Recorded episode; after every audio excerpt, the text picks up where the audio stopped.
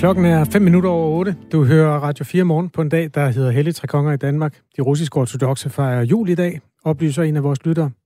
Tak for det supplement. SMS'er til radioprogrammet skrives med telefonen. Du tager og skriver R4 først og et mellemrum, og så sender du den til 1424. Nu øh, skal vi til en sag, som øh, i den grad fylder i øh, mediebilledet i dag her til morgen, siden det blev meldt ud i aftes sådan set. TV2 fjerner Jes Dorf Petersen fra skærmen. Øh, en af de øh, måske mest kendte tv-værter her til lands skal ikke længere være vært på øh, TV2. Og det sker altså efter, at TV2 vurderer, at han for 18 og 20 år siden udsatte to tidligere øh, journalistpraktikanter for øh, sexchikane. Altså det er i hvert fald den eksterne advokatvurdering, som øh, TV2 har fået lavet, der peger i den retning. Nu har vi Mette Grits Dage, advokat for Jesdorf Petersen, med her i programmet. Godmorgen. Godmorgen.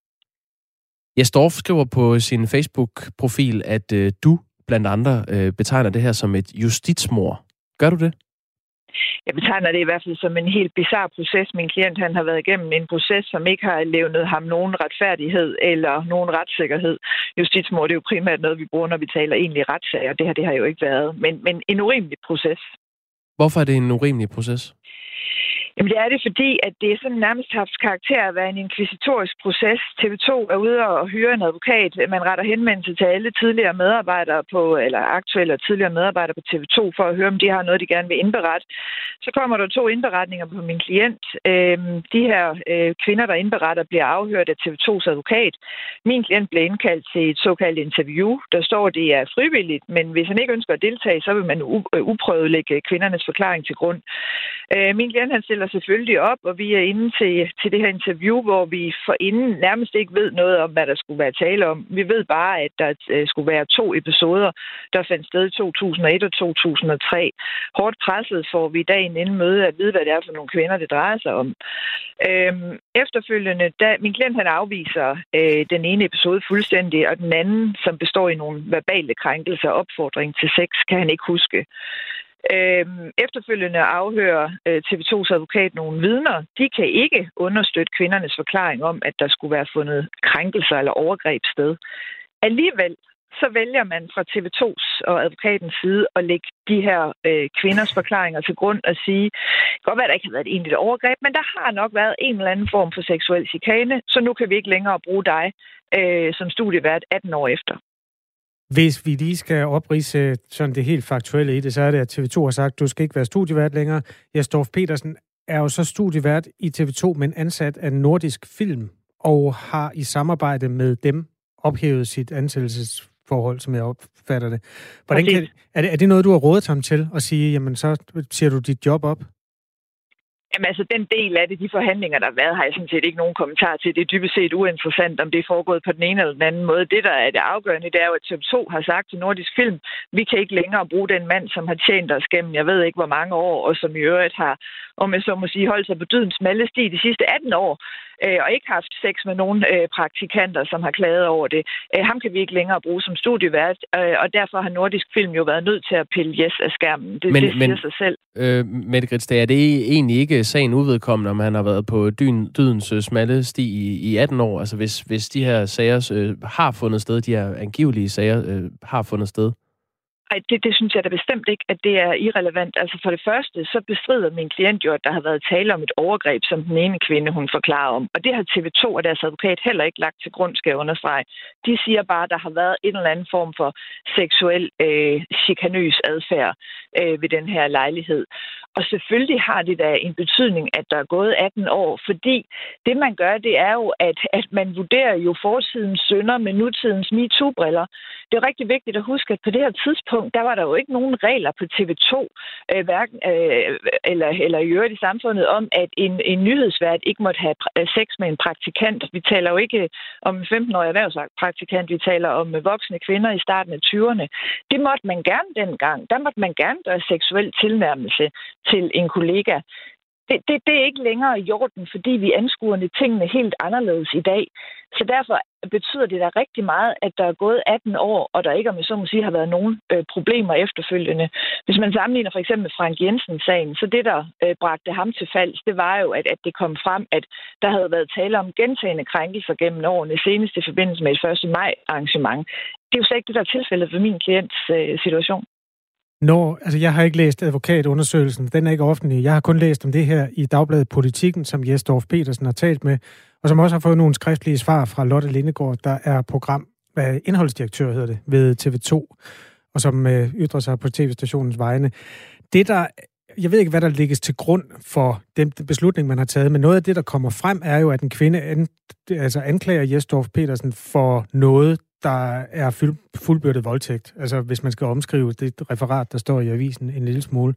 Hvordan forholder du dig som advokat til, at, at den påstand bliver fremsat om din klient? Jamen altså nu er det jo sådan, at det er den påstand, kvinden har fremsat. Det har min klient jo fuldstændig kunne afvise, og der har også været et vidne, der har kunne afvise, et vidne, der var til stede den aften, hvor det her skulle være sket, som har kunne afvise, at det skulle være sket.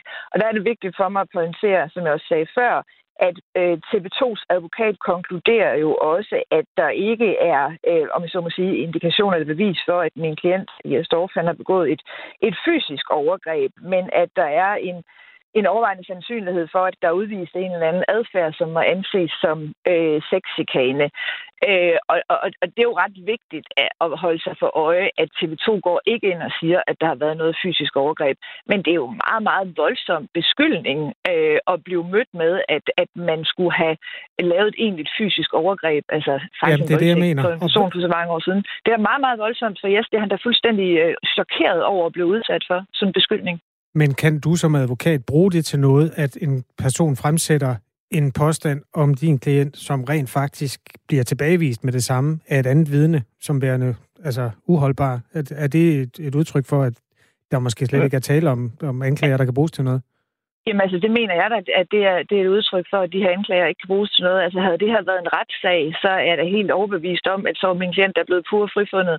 Øh, altså en straffesag, det er slet ikke sekund i tvivl om. Havde det været en civil øh, ansættelsesretlig sag, så mener jeg da heller ikke, at man ville lægge til grund, at der var foregået noget øh, overgreb. Det er et, et postulat, som en person kommer med. Det er ikke underbygget af en vidneforklaring fra et uvildigt vidne. Tværtimod. Hvad er det, du øh, håber derfor... at opnå? Altså, hvad er det, du går efter nu øh, på vegne af din klient? Øhm, det eneste, jeg egentlig går efter øh, på vegne af min klient, det er, at der ydes ham en lille smule retfærdighed, og at, øh, at jeg da selvfølgelig håber på, at der er nogen i det her system, der kan se, at, at det her det er simpelthen gået over gevind. Øh, de er hos TV2 i den her sag blevet mere eller mindre MeToo-forskrækket, og, og, og det er urimeligt, at min klient han er blevet offret. Men en lille smule retfærdighed, kalder du det. Er det en erstatning? Det, lige nu der taler vi taler slet ikke om noget med penge her. Der taler vi om min klients gode navn og rygte. Det er det, der er i spil. Mette Grits Dage, altså advokat for Jesdorf Petersen. Tak fordi du lige var med her. Tak selv. Vi har øh, fået en skriftlig udtalelse fra TV2's indholdsdirektør Lotte Lindegård, som øh, jeg lige vil læse op her.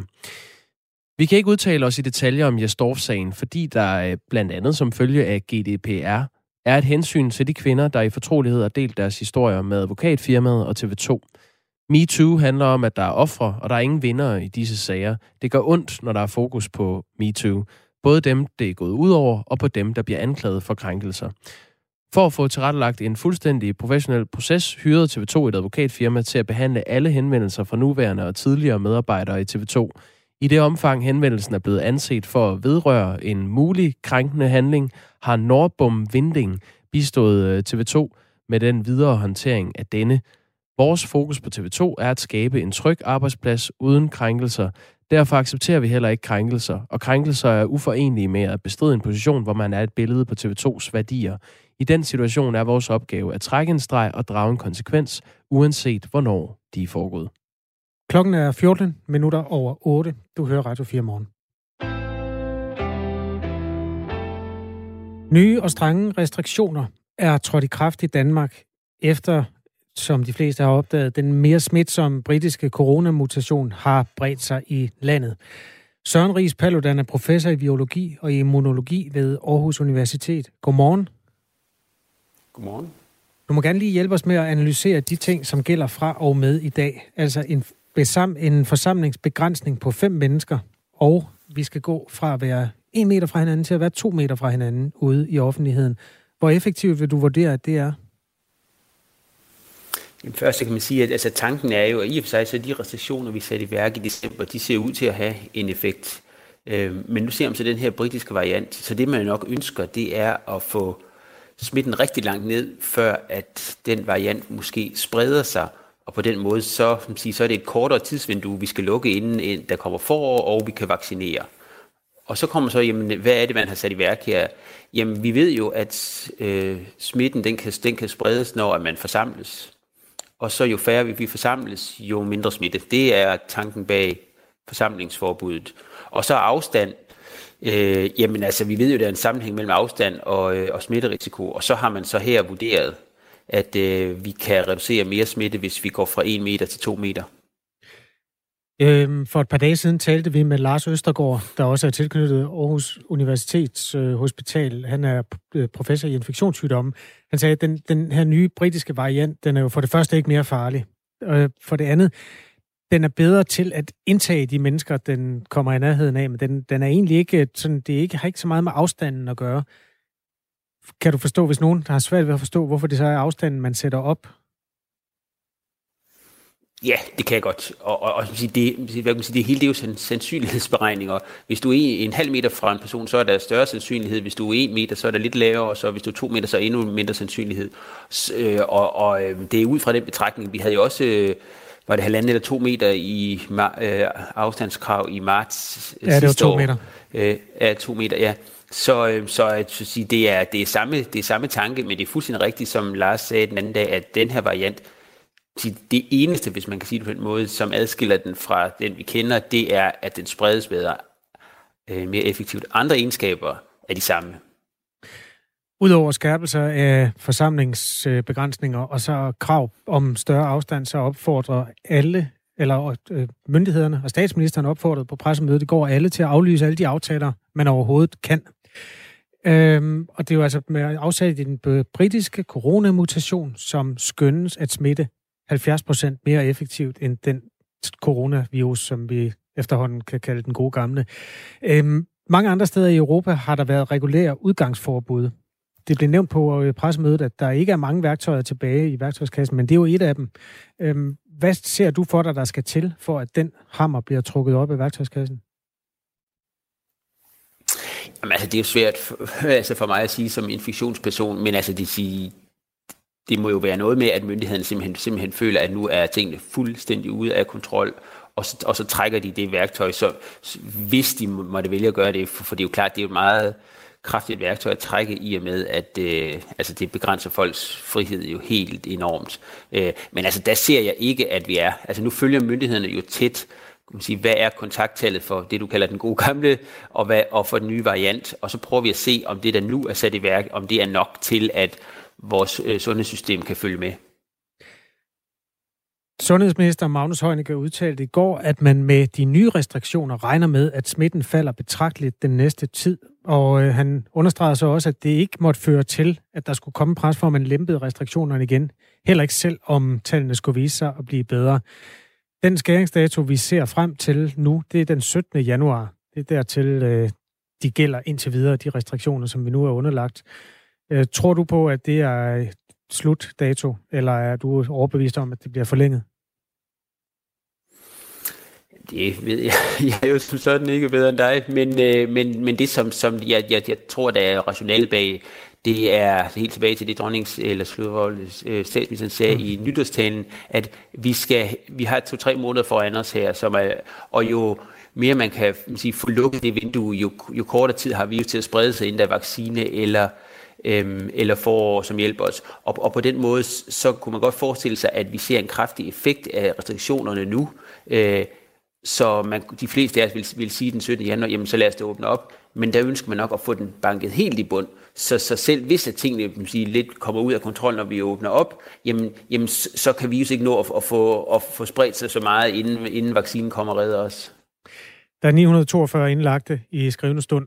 Det er cirka to tredjedel af kapaciteten, der er brugt op i forhold til de danske sygehuse, som det fungerer lige nu. I går var også dagen, hvor man gik op i beredskabsniveau 5 på en skala, der går til 5. Vil det sige, at vi skal forholde os til det her som det værste, der kan ske? Altså på vis både ja og nej, men, men det har en grad af rettidig omhu over sig, det der gøres nu. For, for, for hvis man ser alene på tallene, jamen så har recessionen jo en effekt. Indlæggelsestallene de begynder at, at, at stagnere, og smittetallene er for nedadgående. Så som sådan, så har vi egentlig sige, effekten af der. Men det er på grund af den britiske variant, som er en ukendt, og vi er ikke helt klar over, hvor alvorligt vil det her blive. Så det, så det er for at undgå, at det bliver alvorligt, at man her sige, tager, tager de, de, her, de her skridt. Så det kan godt virke som om, det kan ikke blive værre, men altså, ja, det, kan, det kan godt blive værre, men det her det er for at undgå, at det bliver værre. Søren Ries, Paludan, har du noget? Ja, jeg har noget. Øh, ja, øh, når man normalt laver et, øh, et nationalt øh, vaccinationsprogram, så er det jo også for øh, selvfølgelig at beskytte den enkelte mod smitte, men også for at, at stoppe en smitte i at brede sig i et samfund. Øh, det er noget, vi, vi behandlede det i går. Øh, nu der er også flere, der spørger, mens vi taler med dig her på, på sms'en. Nu læser jeg lige et spørgsmål op her fra, fra Jon fra København. Han skriver, kan I spørge professor Paludan, om der findes øh, studier, der viser, at Pfizers vaccine forhindrer, at den vaccinerede smitter andre? Som jeg har forstået det øh, på Pfizers egne artikler, kan deres undersøgelser ikke bruges til at konkludere noget på det spørgsmål.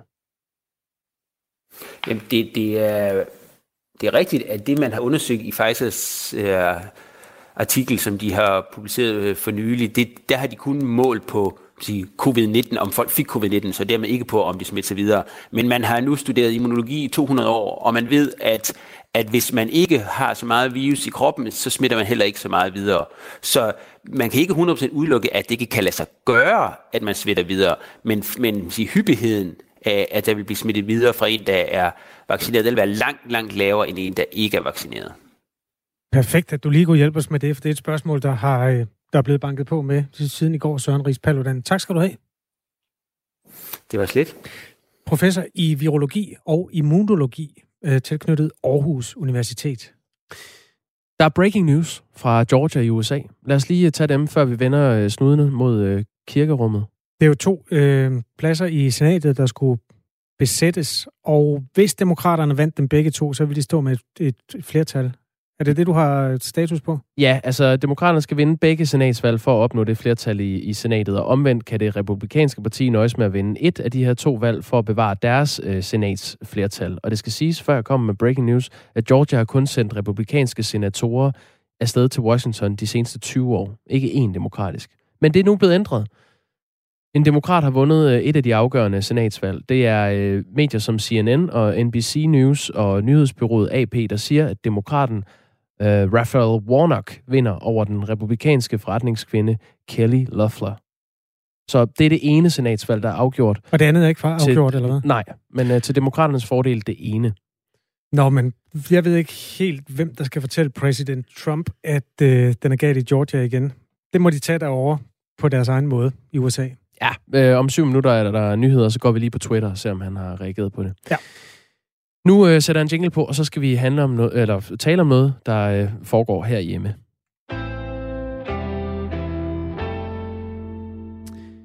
Vi skal holde to meters afstand til hinanden. Vi skal øh, ikke mødes mere end fem personer, og så er vi øh, blevet opfordret til at aflyse alle ikke nødvendige aftaler, Derudover lukkes øh, zoologiske haver på fredag. Også forlystelsesparker, restauranter og museer er allerede lukket. Men kirkerne, de holder stadig åbent.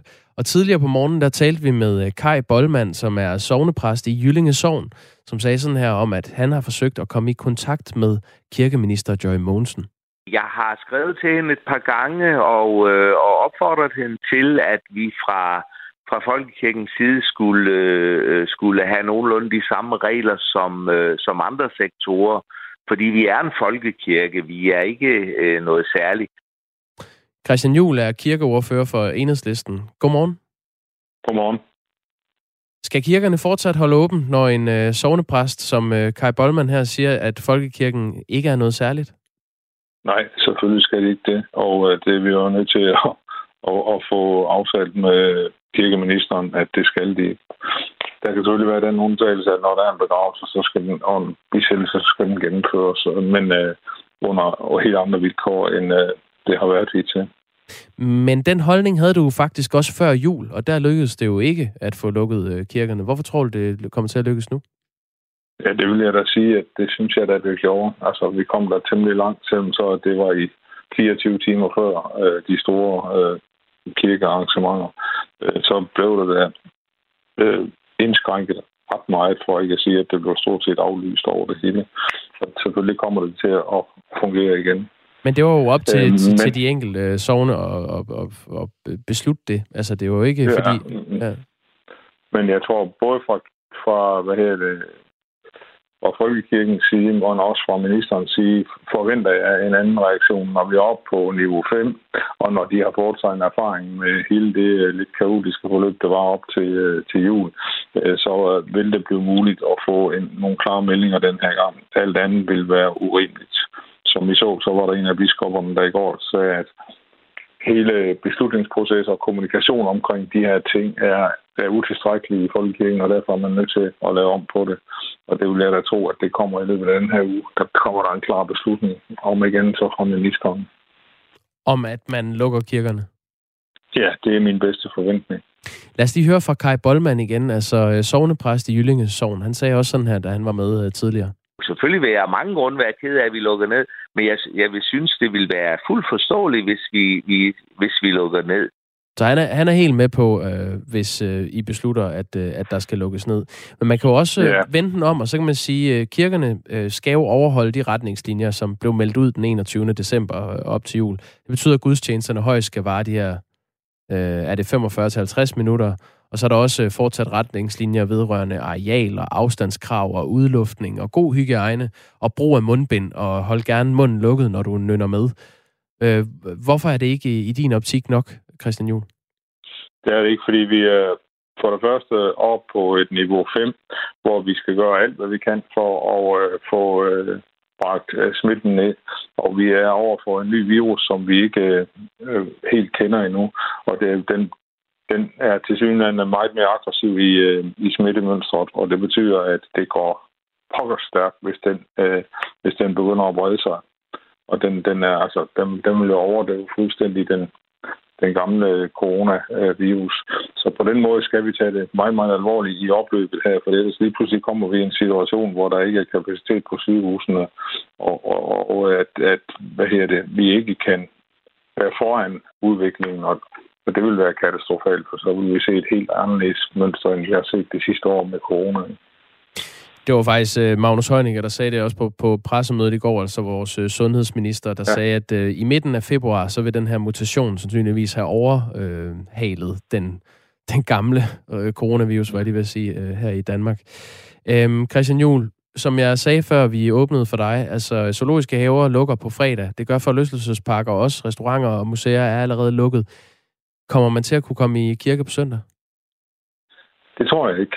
Øh, og jeg håber også, at, at den her gang vil både biskopperne og ministeren øh, kommunikere både hurtigere og mere ordentligt, end det skete før jul, sådan at vi giver klar besked øh, forhåbentlig allerede eller i morgen. Øh, jeg vil selv øh, bede ministeren om, at vi får det møde, der er nødvendigt for at tage den beslutning. Tak skal du have, Christian Juhl. Selv tak. Kirkeordfører for øh, Enhedslisten. Ja, det er jo mm, måske nedslående nyt, hvis man har siddet og, og glædet sig til at skulle i kirke på søndag. Det øh, er meget muligt, at det ikke kommer til at kunne lade sig gøre. Vi kan bruge halvandet minut på at rydde op i sms'en. Der er nyheder om lidt. Undskyld. Jesper skriver, vi mangler stadig, at Teknologisk Institut, DTU og mange andre kommer ud over rampen og får demonstreret, hvorvidt de forskellige åndedrætsværn diverse antibakterielle behandlinger af handsker med, med mere virker. Det skal, og det er ufravilligt, være visuelt og ikke mindst pædagogisk forståeligt formidlet, så alle sølvpapirs hatte kan være med. Kom nu ind i kampen og få lavet den udsendelse for TV2 eller DR. Det skulle have været dokumenteret for længe, længe siden, og det nærmer sig en skandale. Kom nu i gang, skriver Jesper H. Tak for øh, sms'en, øh, Jesper H. Øhm, vi kan da også nå den her fra øh, Mette fra Humlebæk. Den øh, er nok affødt. Øh, jeg tror, Mette har taget sin telefon frem, da vi øh, talte med Mette Grits Dage, altså øh, forsvarsadvokat for Jesdorf Petersen, øh, som ikke længere er vært på TV2 News. Mette fra Humlebæk skriver, magt korrumperer. Morten Østergaard, Frank Jensen, og i medie-tv-branchen Mr. News, Jens Gårdbo, og nu Mr. News, Jesdorf, ud med dem. Lad den nye generation komme frem, fri fra MeToo-sager.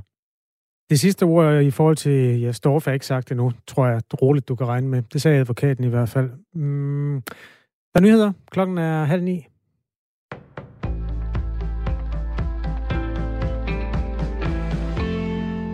Fra i dag sænkes forsamlingsforbuddet fra 10 til 5 personer, og samtidig øges afstandskravet fra 1 til 2 meter. Det sker for at inddæmme den britiske mutation af coronaviruset.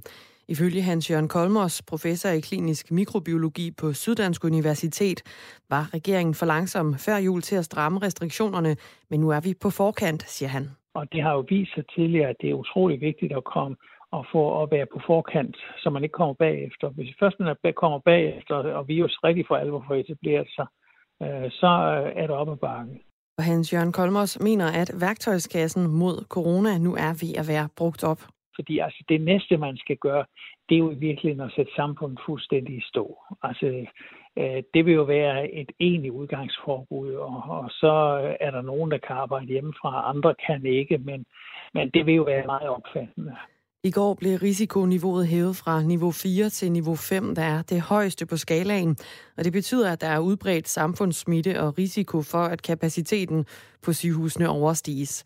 Men daginstitutionerne de forbliver åbne trods skærpede restriktioner på andre områder, og det er en utryg situation og også stik mod forventningen, det siger Lasse Bjerg Jørgensen, hovedkasserer for Bubble.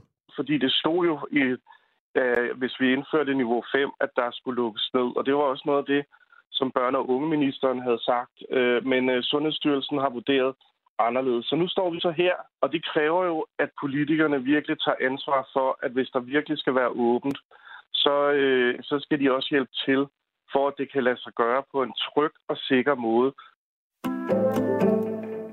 Flere patientforeninger og danske handicaporganisationer får i de her dage opringninger fra bekymrede medlemmer, der er usikre på, hvornår de kan blive vaccineret, skriver Kristeligt Dagblad.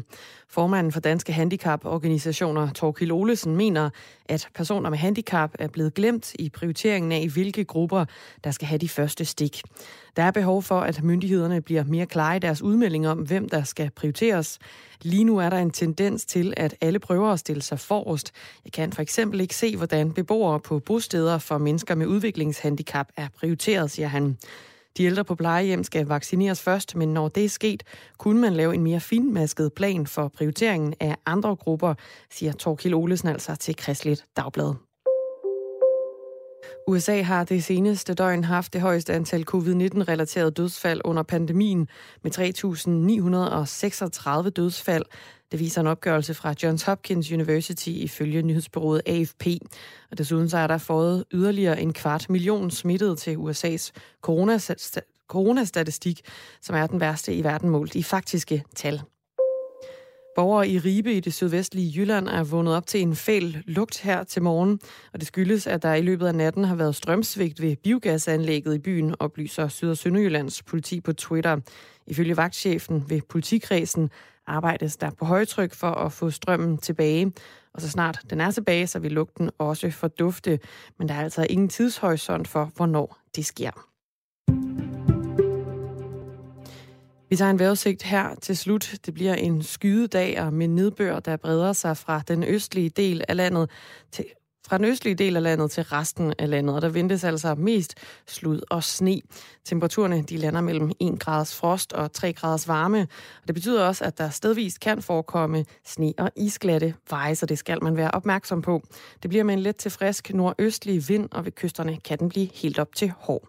Det var nyhederne her på Radio 4 i studiet Dagmar Eben Østergaard.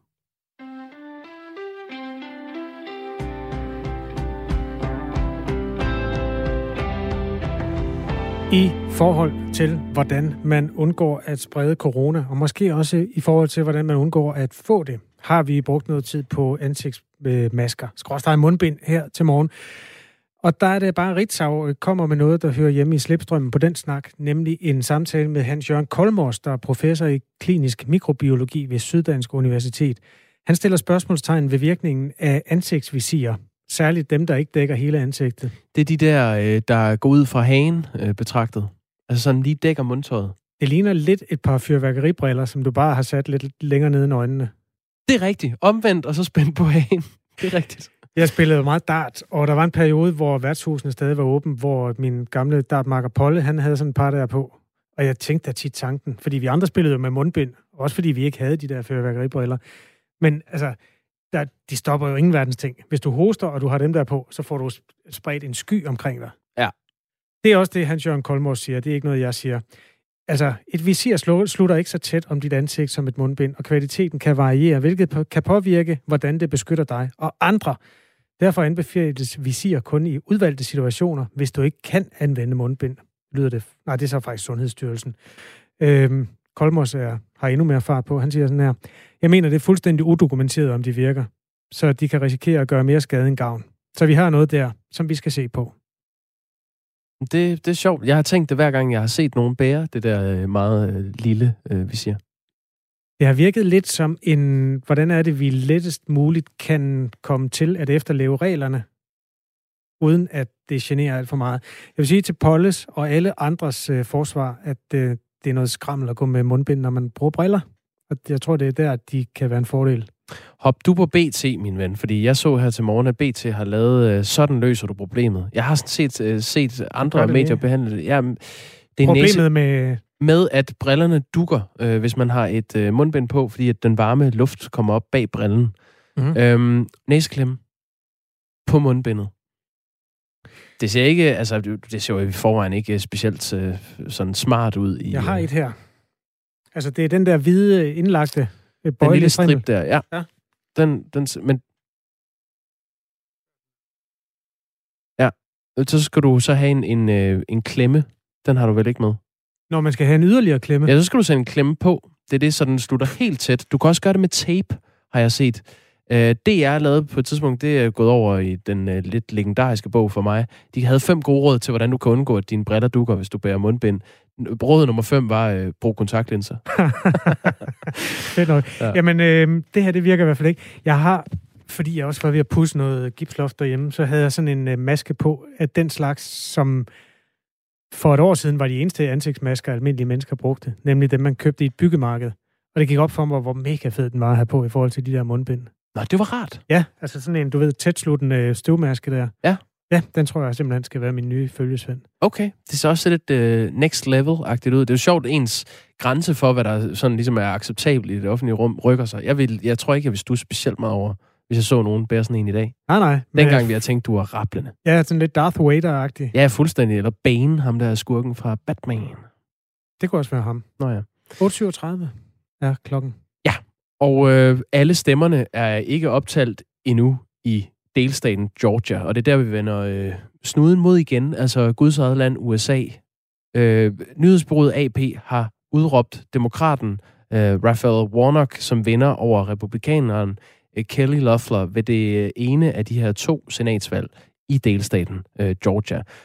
Det er i dag, at de øh, to sidste og afgørende medlemmer af senatet skal vælges ved, øh, ved det her omvalg i den amerikanske delstat Georgia.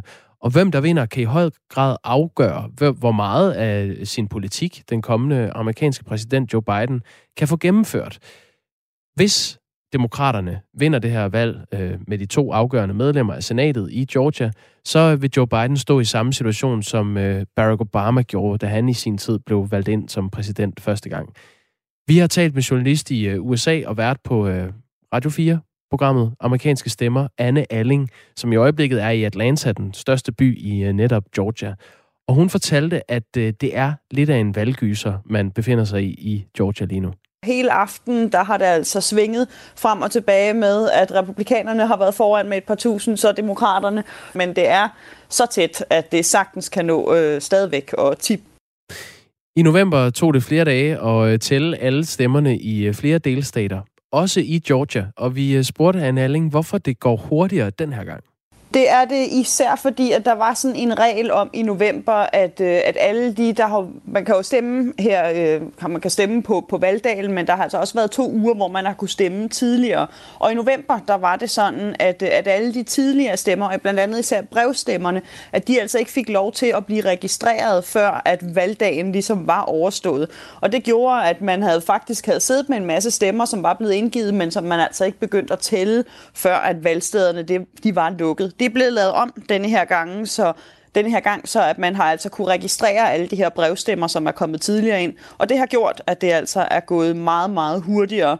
Øh, så, så på den måde, så, så, går det, ja, så går det meget hurtigere denne her gang. Men vi begynder også at se nu, at, øh, at flere af de counties, hvor der jo bliver optalt, at øh, de, altså, de fleste af dem har brug for at komme hjem og tage en lur nu. Så de fleste de begynder at lukke ned for i nat for at gå hjem og sove, og så fortsætte optællingen i morgen. Og så er der også nogle få stemmer, blandt andet fra, fra, altså fra soldater, øh, eller altså amerikanere, som er aktive i militæret, og så også Georgians, som, som bor i udlandet og har sendt deres stemmer sådan hjem med sådan en øh, med stemme udefra, som faktisk måske godt kan være, at de først bliver optalt, eller der er i hvert fald deadline på fredag. Så, så det er gået hurtigere, men der kommer stadig til lige at gå, måske til i morgen, og måske lige lidt længere.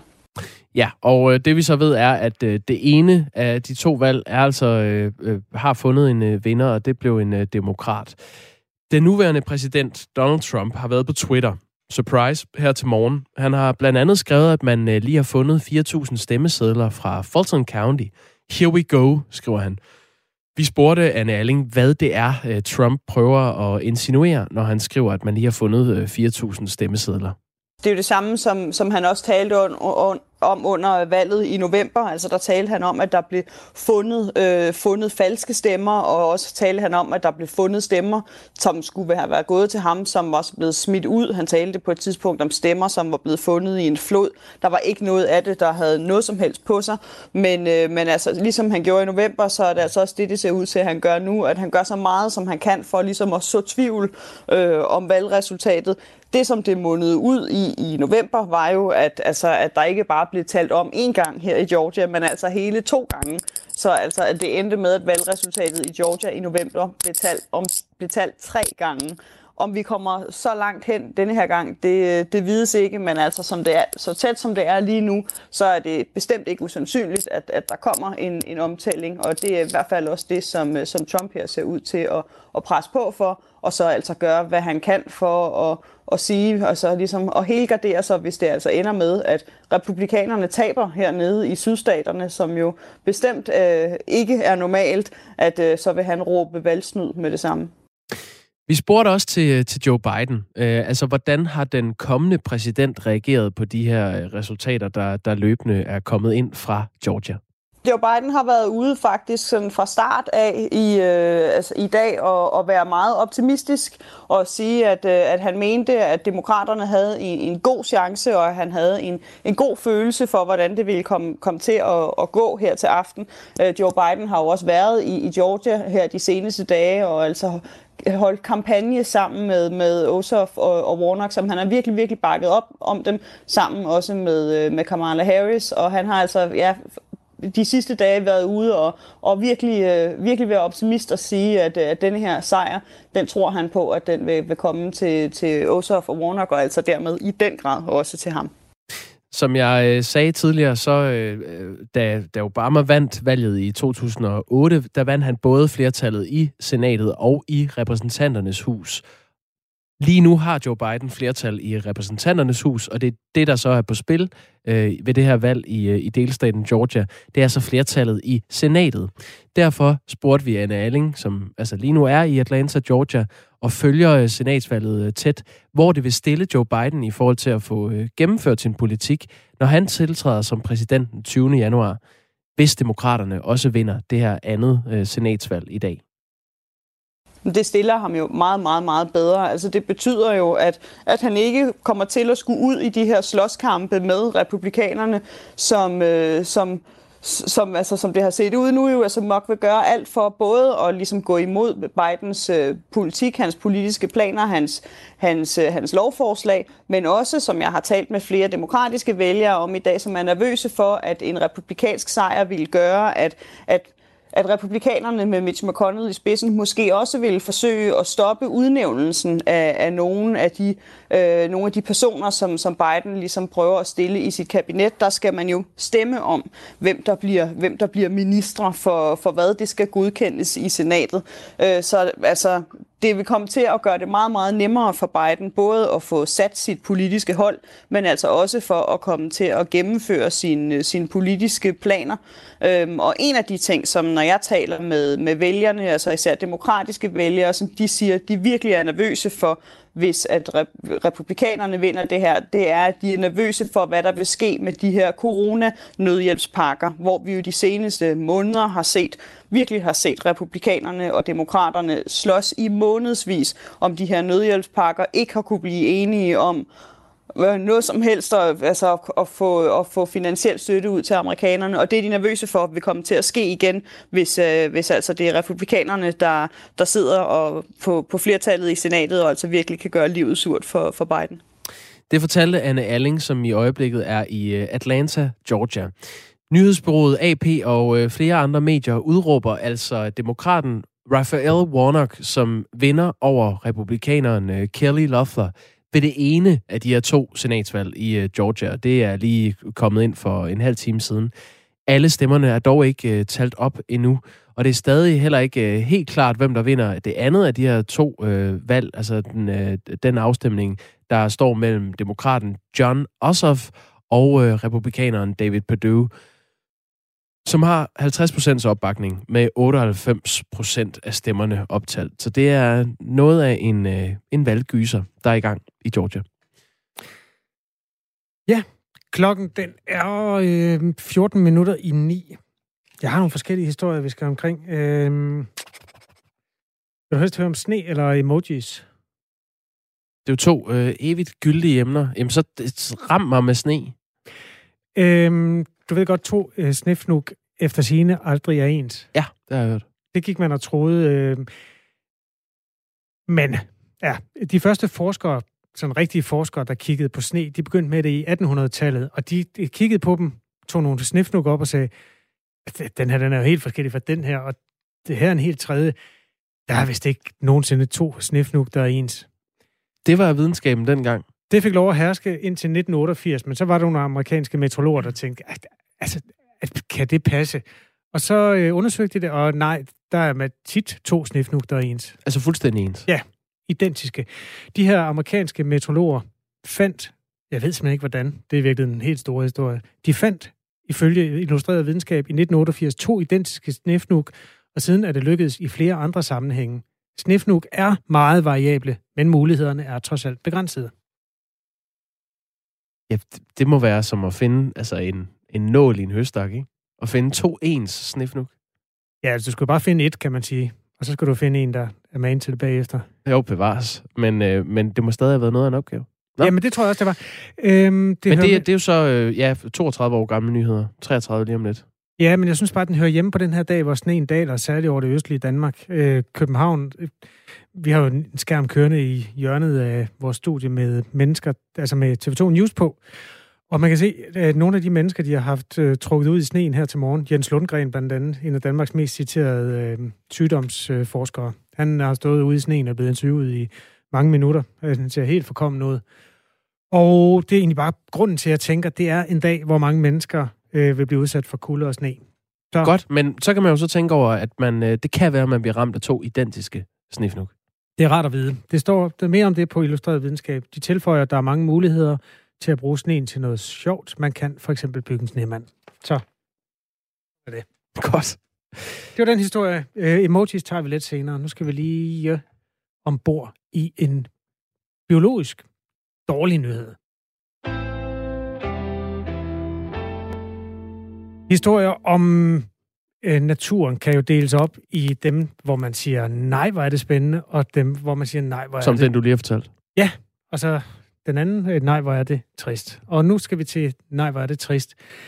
Sagen er den, at forskere har undersøgt bestanden af bløddyr langs med den israelske kyst, som jo er et sted, hvor mange badegæster og dykkere har øh, haft øh, indtryk af, hvor øh, rigt og dejligt klimaet og miljøet er på de kanter. Men på grund af de stigende temperaturer i vandet, er der altså svundet stort ind blandt bløddyr. Øhm, Jens Peter Jeppesen er akvariechef i Øresundsakvariet og marinbiolog. Godmorgen. Ja, godmorgen du. Øh, for det første skal du lige hjælpe os med at forstå, altså bløddyr, hvad er det helt præcist? Jamen, bløddyr, den hører til den gruppe af, af marine dyr, som, øh, som er en sindssygt stor, hvis ikke den største gruppe af havdyr overhovedet. Så det er, det er virkelig en stor gruppe, der har stor betydning for alle mulige andre dyr øh, ude i havet. Ikke mindst øh, som, som, som føde for fisk og alle mulige andre, øh, der nu lever der. Så det er en meget, meget vigtig gruppe.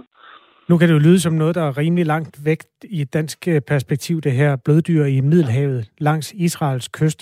Men der er jo ja. der er foretaget den der måling, hvor man har øh, skønnet, at 12 procent af den oprindelige mængde er, er faldet nogle steder, eller forsvundet nogle steder. Hvad ja, er det sådan i... Den er, den, er, den er faldet fra 100 procent til 12 procent af den, af den oprindelige... Nå, til 12 procent? Hele mænd. Ja. Så det, der, der er nærmest ja. kun en tiende del tilbage. Hvad er det udtryk ja. for? Jamen, det er jo udtryk for et, et, et totalt kollaps af det økosystem, der er ved Israels kyst, altså og i den østlige del af Middelhavet.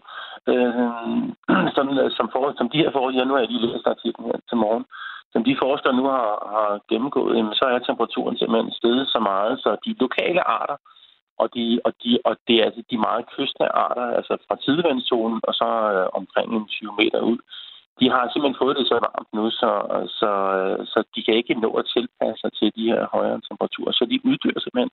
De, øh, de enten skal de finde sig et andet sted at være, eller også øh, så uddør de.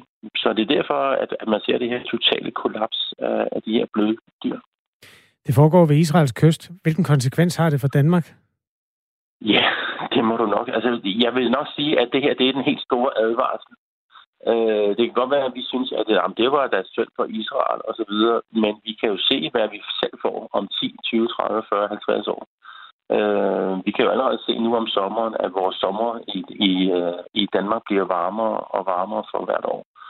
Øh, og, og, og vores dyr i vores kystnære øh, farvand, for eksempel Øresund og Storebælt og Lillebælt, de kan tåle øh, altså de der 15-20 grader om sommeren. Det går fint inde i det kystnære miljø. Men hvis det stiger 3-5 grader mere, så begynder dyrene altså at have problemer om sommeren. De har problemer med at finde den føde, de skal have inde på, de, på deres naturlige arealer osv. Og så øh, skal de altså også finde andre steder. Og det er jo sådan, så, så, så man har jo allerede nu ligesom, øh, hvad skal jeg sige, fundet ud af, at dyrene faktisk reagerer på den her temperaturstigning, som vi har i Danmark nu, som er meget lille, faktisk 1,5 1,8 grader mm. temperaturstigning. Øh, så, så, de, så at vores dyr er jo færd med at trække nordpå. Og de der, øh, hvad skal vi sige, arter, de har nede i Middelhavet, de er jo færd med at trække nordpå også, fordi de søger det her lidt mere kølige vand. Ja, historien er, at vi har fået tun af samme grund i dansk farvand blandt andet. Altså, er der andre ja. ting, som du, du i der er kommet hertil fra? Ja, Jamen, vi har en, en, en masse, en, en masse hvad skal vi sige, invasive arter, øh, arter som, som, øh, som vi ikke har set før.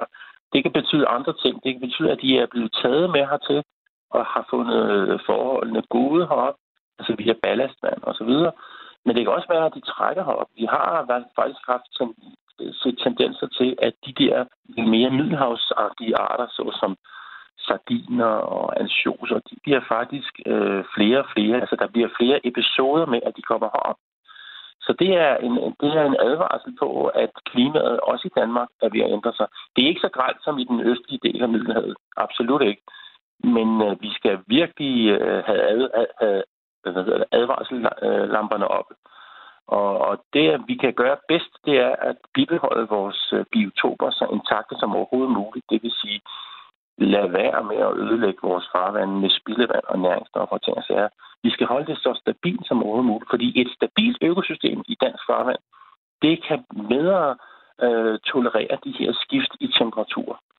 Så, så det gælder om, at vi, at vi prøver at bevare vores egen miljø så godt som overhovedet muligt. Og så må naturen tilpasse sig lige så stille efter, efter de her temperaturstigninger. En af vores lyttere har forstand på det her, ligesom du i øvrigt øh, har tydeligvis øh, Jens Peter Jeppesen, akvariechef i Øresunds Akvariet, øh, og skriver, Østers er et bløddyr, hvis man lige skal sætte et ansigt på begrebet. Er der risiko for, ja. at vi mister vores Østers? Ja, den, øh, man kan sige, den, den, den, den, øh, den danske eller europæiske østers øh, er jo lidt presset, kan man sige, øh, nogle steder i Danmark. Øh, det er lidt svært at sige. Den er jo meget hårdt presset af, af den her stillehavsøsters, som er en invasiv art, som man har, har trukket sig til. Den stillehavsøsters, den, er, den kan rigtig godt lide at være i Danmark, under måske også de højere temperaturer. Og det ser ud som om, at øh, den almindelige østers, den bliver fortrængt lidt. Øh, så, så muligvis, øh, så vil, den, øh, vil vores almindelige østers øh, blive fortrængt, ja. Men om det er temperaturen, eller om, øh, om, om den simpelthen er fortrængt på grund af den nye art, det er, det er lidt svært at sige. Men øh, vi vil se helt klart kunne øh, se nogle ændringer i vores øh, havdyr i de næste 10, 20, 30, 40, 50 år. Hvilken art er den, du er mest nervøs for i øjeblikket? Øh, at, at der kommer ind, eller dem, der, bliver, øh, dem, der har risiko for at blive øh, hvad skal sige, væk herfra. Øh, det sidste? Jeg, jeg synes, jeg, Ja, men jeg synes, det er mest bekymrende øh, for, hvordan vores øh, lokale, hvad skal vi sige, kolde, kolde tilpassede fisk vil tage den her øh, stigende temperatur. Så som torsk, rødspætte, isinger, alle de her fisk, som vi, har, som, som vi kender til, hvordan vil de tage, at temperaturen den vil, den vil stige over de næste 50-100 år? det bliver ret spændende. Jeg tror, at det hele nok har større tendens til at rykke nordpå.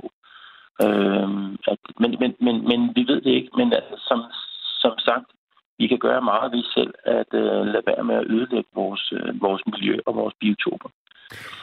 Således fik vi taget øh, historien om de israelske kyster, Middelhavskyster og livet under vandet langs med dem, helt op til vores uh, hverdag i Danmark, Jens Peter Jeppesen. Det skal du have tak for. Det var så lidt akvariechef i Øresunds Akvariet og marinbiolog.